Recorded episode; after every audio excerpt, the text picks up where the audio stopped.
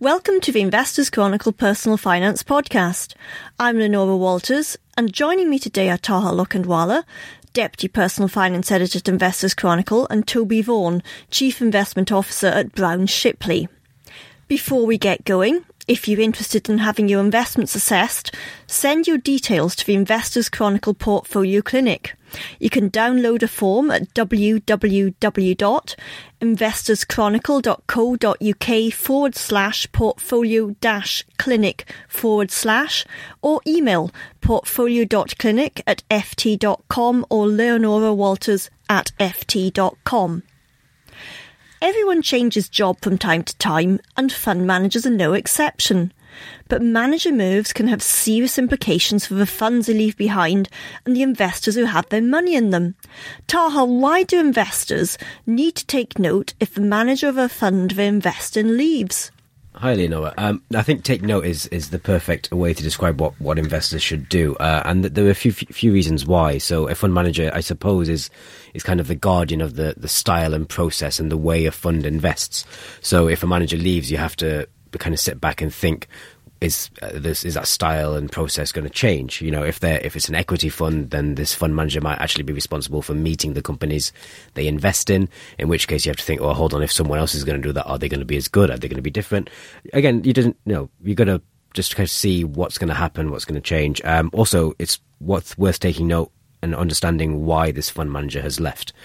Something people kind of often is the second stage, and people often forget to look at that. If they've left to go and manage another fund, that makes sense. If they're leaving and not going to manage another fund or not doing anything, then you have to wonder whether there's a kind of wider issue, a corporate governance problem at the fund house, and that should, maybe drive some questions. I suppose, when you're buying into a fund, you're buying into a manager plus the process, and if one changes, you need to reassess. Okay, so what should you do when a manager leaves? The first thing I would say, absolutely do not sell straight away. There's rarely any situation in which a manager leaves and you should immediately withdraw your assets. You should always take time, never make a hasty decision, and try and figure out whether you still want to be in the fund or not. First thing, figure out and try and understand from the company whether the process is going to stay the same. Is there a kind of a co-manager? Is there a team of analysts behind this fund manager that has left? And if they're staying there, then is the process the same, and is it just going to be implemented by someone differently? That could be okay, and then you give it a bit of time to see whether this person was as good. Perfect. Also worth checking out what fund analysts think. They spend a lot of time meeting fund managers. They have some context, so we provide that kind of information as well. Kind of see whether something substantially is going to change, or whether you think that the people that they've put in place to replace the fund manager are going to carry on doing the same thing as well. Okay. Now, in what situations can a fund manager departure, such as a retirement, be more of an issue? This is when I suppose the fund manager has more control, and so now I suppose we're talking about fund managers who own the company which owns the fund. So we're talking people like Terry Smith and Fundsmith, Nick Train, Michael Linzo with Linzo Train, both imaginatively named companies. Neil Woodford, Woodford Investment Management, and things like that. Because what you have there is that you have the process, the style, the manager, and the brand and the company all tied into one person, and that's a lot of power for someone to think, oh, I'm just going to step back and give it all up. It's hard when you've got your name above the door to step back from a fund and say, oh, someone else can manage this now. So retirement planning in companies such as these tend to be poorer, because it's hard for someone to plan for their own retirement, because especially when they're, I don't want to say egotistical, but kind of have so much vested in this fund and the company and everything it does. Okay, and what kind of companies is it less of an issue? I suppose it's the opposite. So we're looking at larger firms where the firm takes control for retirement planning rather than the manager, because again, people inherently are quite bad at planning for themselves. So the firm goes, well, hold on, you're now reaching X age. We assume you're going to step down, or we're going to ask you to step down, and we're going to start planning for what happens when you leave. So there are some, I suppose, larger firms or firms with lots of fund houses, lots of fund managers, lots of analysts. They're better at kind of managing the handover. Okay, but those are, I suppose, generalisations. It all comes down to, how each individual firm, large or small, handles it. So what would be an example of a manager departure that wasn't handled well, and was it typical?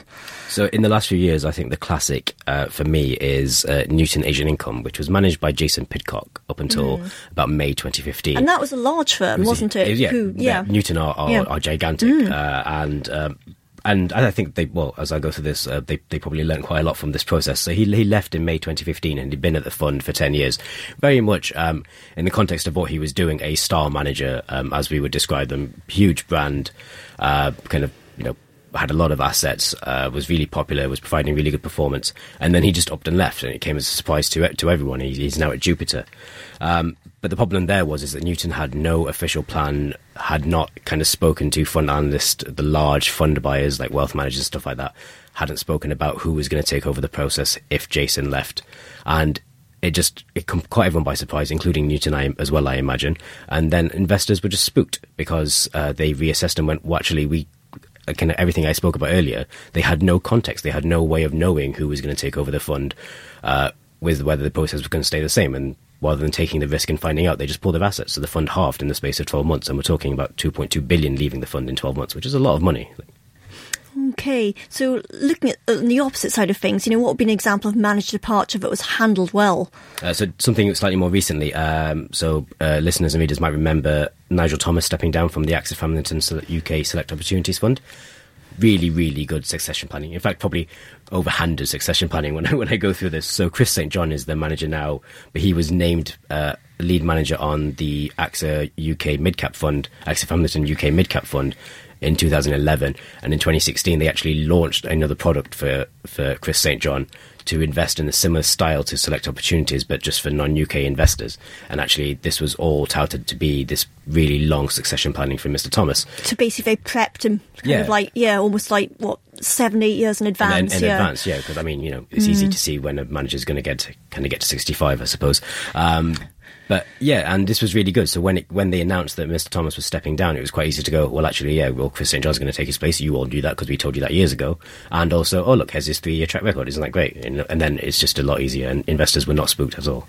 Okay. Now, you've also been looking at a fund which announced a manager departure earlier this week. Which fund is it, and why might this be not a particularly good situation for investors? It was the JP Morgan Global Macro Opportunities Fund. And this is quite an interesting one because, again, going back to what I was talking about, a surprise, kind of no plan in place. But there is context for this. So who was left is James Elliott, and he was co-manager of the fund along with Shrenik Shah.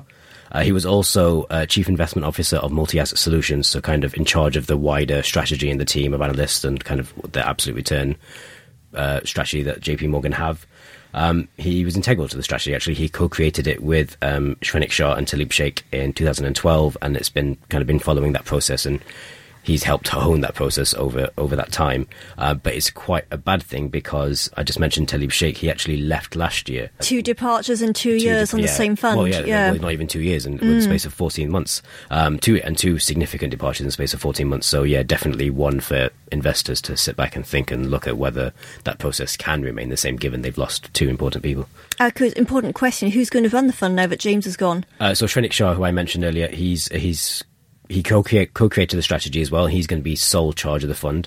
So some continuity there, at least. Absolutely, yeah. He's worked on it since day one, so I suppose you could say it's in a safe pair of hands. He will be supported by a big team of analysts and the kind of wider multi-asset solutions team at JP Morgan, so it isn't a drastic change, but, you know, there's still 2 big people that have left as well.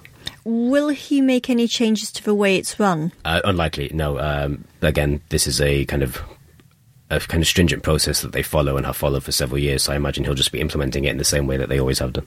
Okay, well, does that mean investors shouldn't be that worried about this then? Yes and no. So I suppose, we talked about this last year when Talib Sheikh left, but now it seems that analysts are more concerned than they were last year. I think it's the compounded effect of Talib Sheikh and James Elliott leaving in such a short space of time. Also, when Talib Sheikh left, he actually mainly did the fixed income side, which was easily replaced by analysts, whereas James Elliott does seem to be more integral to the way the fund was run. Also, being Chief Investment Officer, he has a lot of oversight and a lot of input into how the strategy was run. So I suppose, yeah, the compounded effect isn't great. There is form on this, and it does happen, especially with these kind of unique strategy products, which this is. It's a JP Morgan process. And we actually saw it with Standard Life Investments and their GARS fund. It was huge, developed by kind of 3 or 4 people, and then eventually they all split and launched the exact same products at different firms. As Invesco Perpetual, Invesco and Aviva Investors. And with GARS, we have seen performance tail off. I'm not saying that the same thing could happen to JP Morgan, but it is definitely a reason as to why that GARS product isn't as good as it used to be. Ironically, that is something that made this JP Morgan fund so popular, because they're rival products, but, you know, that's just a coincidence. I suppose it's wait and see. JP Morgan will say that analysts can fill the void and, you know, Shrenik Shah is still there.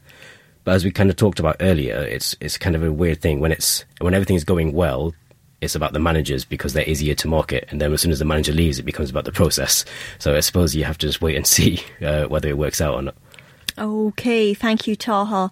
And see whichever funds might experience a change at the top in the not too distant future in this week's big theme in the fund section of the magazine or at www.investorschronicle.co.uk.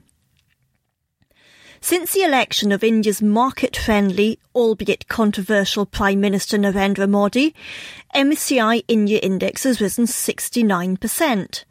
Not surprisingly, many investors think that if Indian equities are to continue to do well, it is important that Mr Modi is re-elected in the Indian election, which is taking place this month. But Taha, you've been speaking to an investor who thinks that the outcome of the Indian election is not important. Who is this?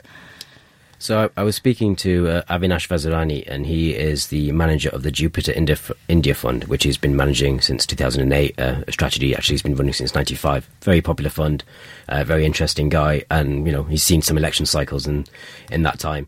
But the main reason is that he says that the policies that Narendra Modi has put into place are irreversible and the benefits will stick. So it's irrelevant who comes into power next, because the kind of structure and the beneficial policies that Mr Modi has put in, you know, as you said, despite being controversial, has really benefited the economy, benefited consumers, and benefited the way the economy is now working. So in that case, it's very unlikely that someone's going to come in and kind of strip back the social security policies he's put in, or strip back the kind of better bankruptcy code that he's put in and things like that. So it doesn't really matter. OK, so what does Mr Vazirani think will drive Indian equities going forward? It is the foundation of some of the policies that I just mentioned, and his financial inclusion, I suppose, is the biggest thing that Mr Modi has done, which has made the Indian consumer a lot more secure economically and more financially able to do different things with their money. And this has all kind of increased the velocity of money within the economy, which has helped consumer growth, helped make it easier to do business, and helped companies help people buy more things, I suppose, is the easiest way to do it. GDP growth has slowed slightly, but still maintained a lot higher figure than we see in any of the developed economies, so let's not talk about it too badly. Yeah. And all of that should benefit the kind of structure of the portfolio that he's created. OK, and via what companies is Mr Vazirani exploiting this? So he's very much in favour of consumer-focused stocks, a lot of financials. One example is a company called Tasty Bites, which is just a fun name. It kind of does packaged food, become very popular, and obviously classically aligned to rising consumer wealth and expenditure. OK, so is Jupiter India Fund performing strongly as a result? One of those yes and no questions. So a long-term yes, over 5 years, it's returned 98% versus 87% for the MSCI India Index in sterling terms, and 55% for the MSCI Emerging Markets Index. Short-term, though, very much no. It's actually down 9% over 1 year compared to the index, which has risen 11%. A few reasons why, kind of going back to what I said earlier, Mr Vazirani does really favour small and medium stocks that are really focused towards the consumer. But one of the policies that Mr Modi implemented was making it easier for Indian consumers to save. So a lot of them have started kind of investing in their equivalent of the ISA and SIP.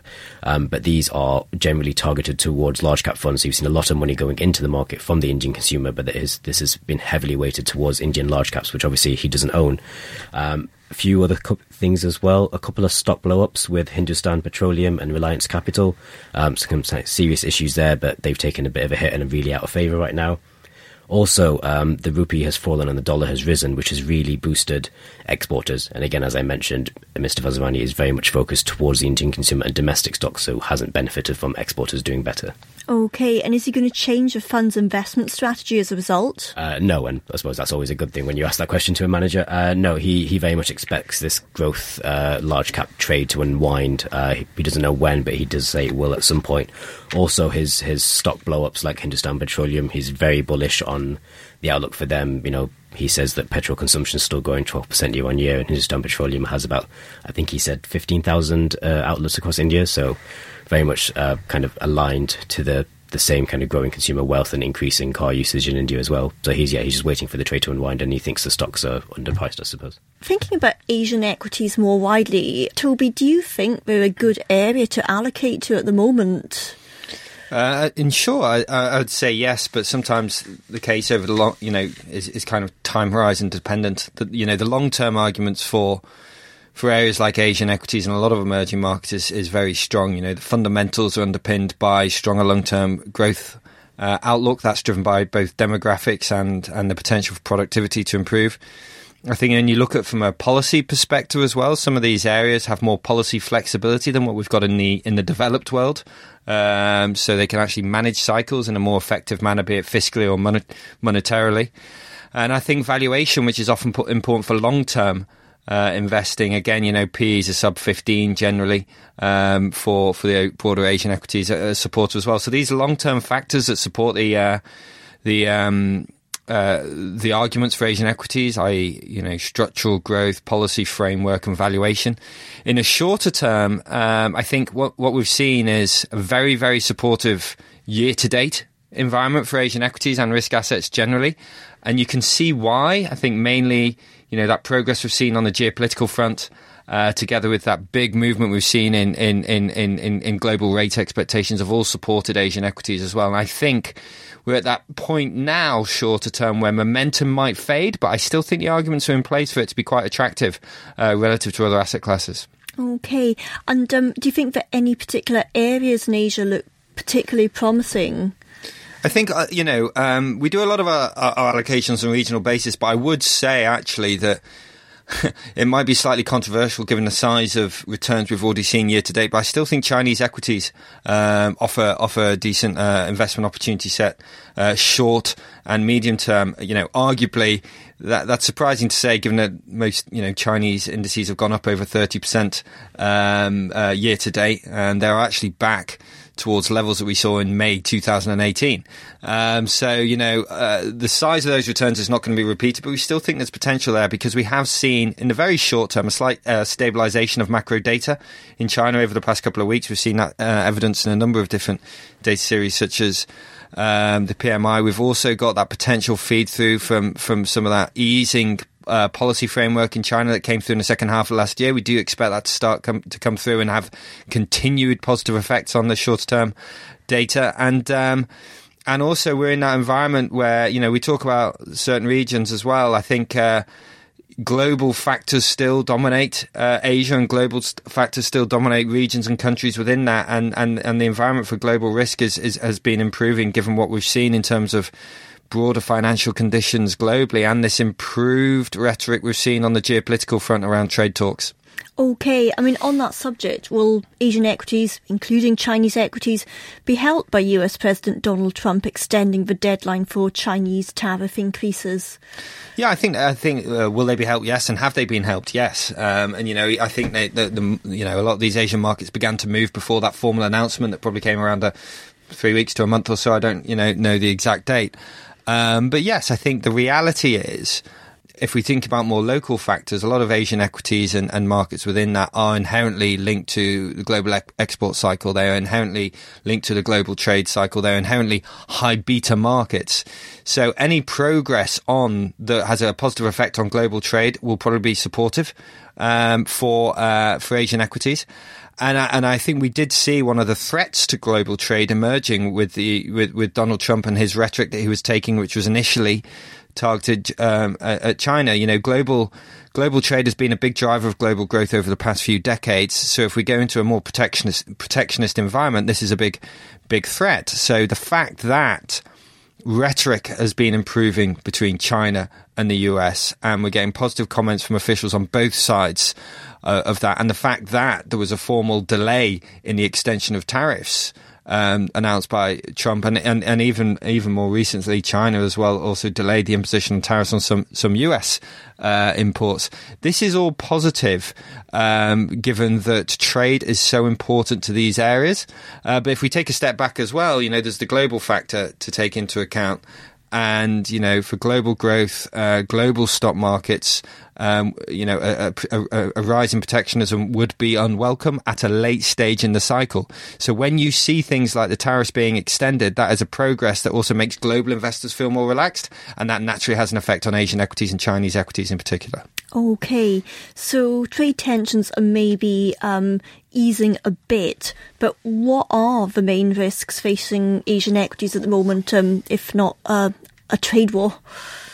Yeah, and I always go to kind of global and local factors, and you know, and arguably some of the global factors are a little bit more challenging. But if I start on the local, I think one of the risks for Asian equities generally, I think, is, and that this crosses time horizons, is we're in that zone where that Chinese economic model is changing. That Chinese economic model is structuring away from that kind of export industry-led towards slightly more consumer or consumption and services focused. And when you're changing your economic model like that, that naturally brings around uncertainties. And anything that happens with China has reverberations now around Asia and the world. People used to say when the US sneezes, the world catches a cold. Well, if China sneezes, Asia and the world catches a cold as well.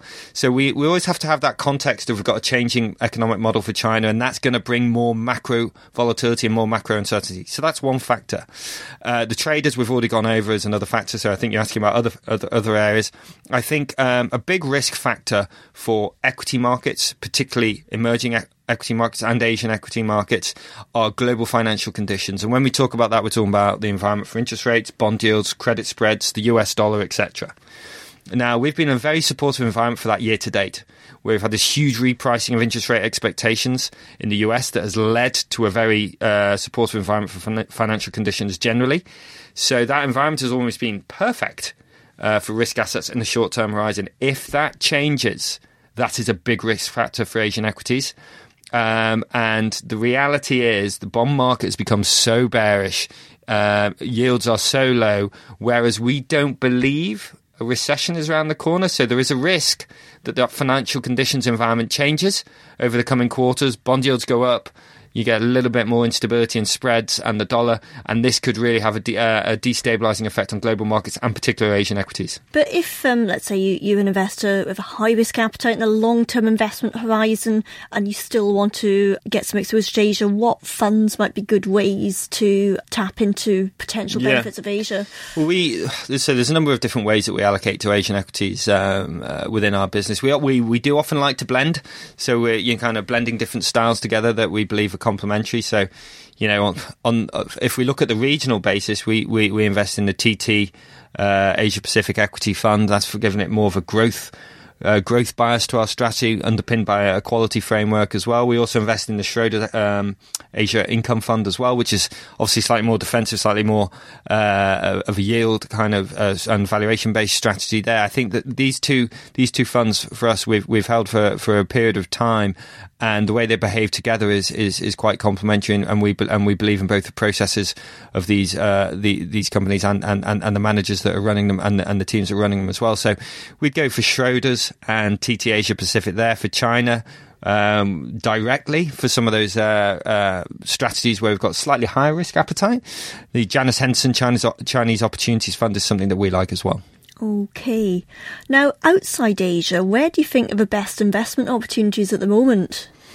That's a big question and an interesting one. So if I just take us through the way we're seeing kind of in a multi-asset context in equities, I would start by saying from an asset allocation perspective, we quite like US and we quite like Japan at the moment as well. Those markets rather than Europe. So, you know, on an asset allocation, I can get into the funds in a minute if that helps as well. We like US and Japan on fixed income. You know, that hunt for yield argument is back, given that bond yields are suddenly repriced significantly and yields are so low. We actually do think emerging market debt provides a nice opportunity at the moment where you can get between 5% to 7% yields there with slightly less volatility than the equity market. We think that's attractive. And we think as well that, you know, people shouldn't give up on absolute return strategies, market neutral strategies, and we actually like the ManGLG Alpha Select Alternatives Fund there that gives us the potential for returns that are not really correlated with other markets. Okay, and for the Japan and the US, I mean, what funds do you particularly like to use there? Well, Japan, we like, again, we like to blend. We tend to use a combination of the Japanese fund managed by Comgest and ManGLG. Again, there in the US, I won't sit on the fence and just say go passive, but I do believe there are merits to it. We use Baillie Gifford American Fund there, again, one of their more growth-focused strategies. But in the US, that is one of those markets as well where we will blend with more passive strategies, because ultimately one of the kind of underpinnings to what we do is making sure we're getting value for money in everything we do. So we only pay for it if we believe it's going to deliver. Okay. Now, I mean, these are sound promising, but there's always two sides to it. I mean, what are the main risks investors should consider when investing in the US or Japan? Yeah, I think two different kind of risks. I think US, I think we have to have that context of valuation. Valuation is something people often over-talk about in the short term. From my perspective, it's a long-term factor, but nevertheless, subconsciously, it is a slightly more expensive market. So we have to take that into account. And one thing, the US has got probably more potential for inflation risk than a lot of other countries, particularly in the developed world. So I think people are mispricing the potential for an inflation scare in the US. I think that's going to come back into markets later in the year once we get through this deflation worry. So I'd put valuation and inflation risk in the US as a concern. Japan, I'll be honest with you, it's just one of the hardest markets to tactically call. So you almost have to take a longer term decision. A lot of the old metrics that people used for calling relative performance of Japanese equities, whether it be relationship with US bond yields, relationship with OECD leading indicators, relationship with the global cycle, some of those relationships are breaking down. So Japan is actually just one of the more difficult markets to call. Emerging market debt, what's the risk there? Again, you know, what we're talking about here is all pendant on a risk-on environment. And, you know, this is an area where the risk with emerging market debt probably is a change in the dollar environment and the FX environment, whereas, you know, we all know that you've got that inverse relation between prices of emerging market debt holdings and the US dollar. Okay, thank you, Toby. Some really helpful points. That brings us to the end of today's show, but see this week's Investors Chronicle or the website for more on how to handle manager moves, JP Morgan Global Macro Opportunities Fund and Taha's full interview with Jupiter India's manager. Thank you for listening and have a good weekend.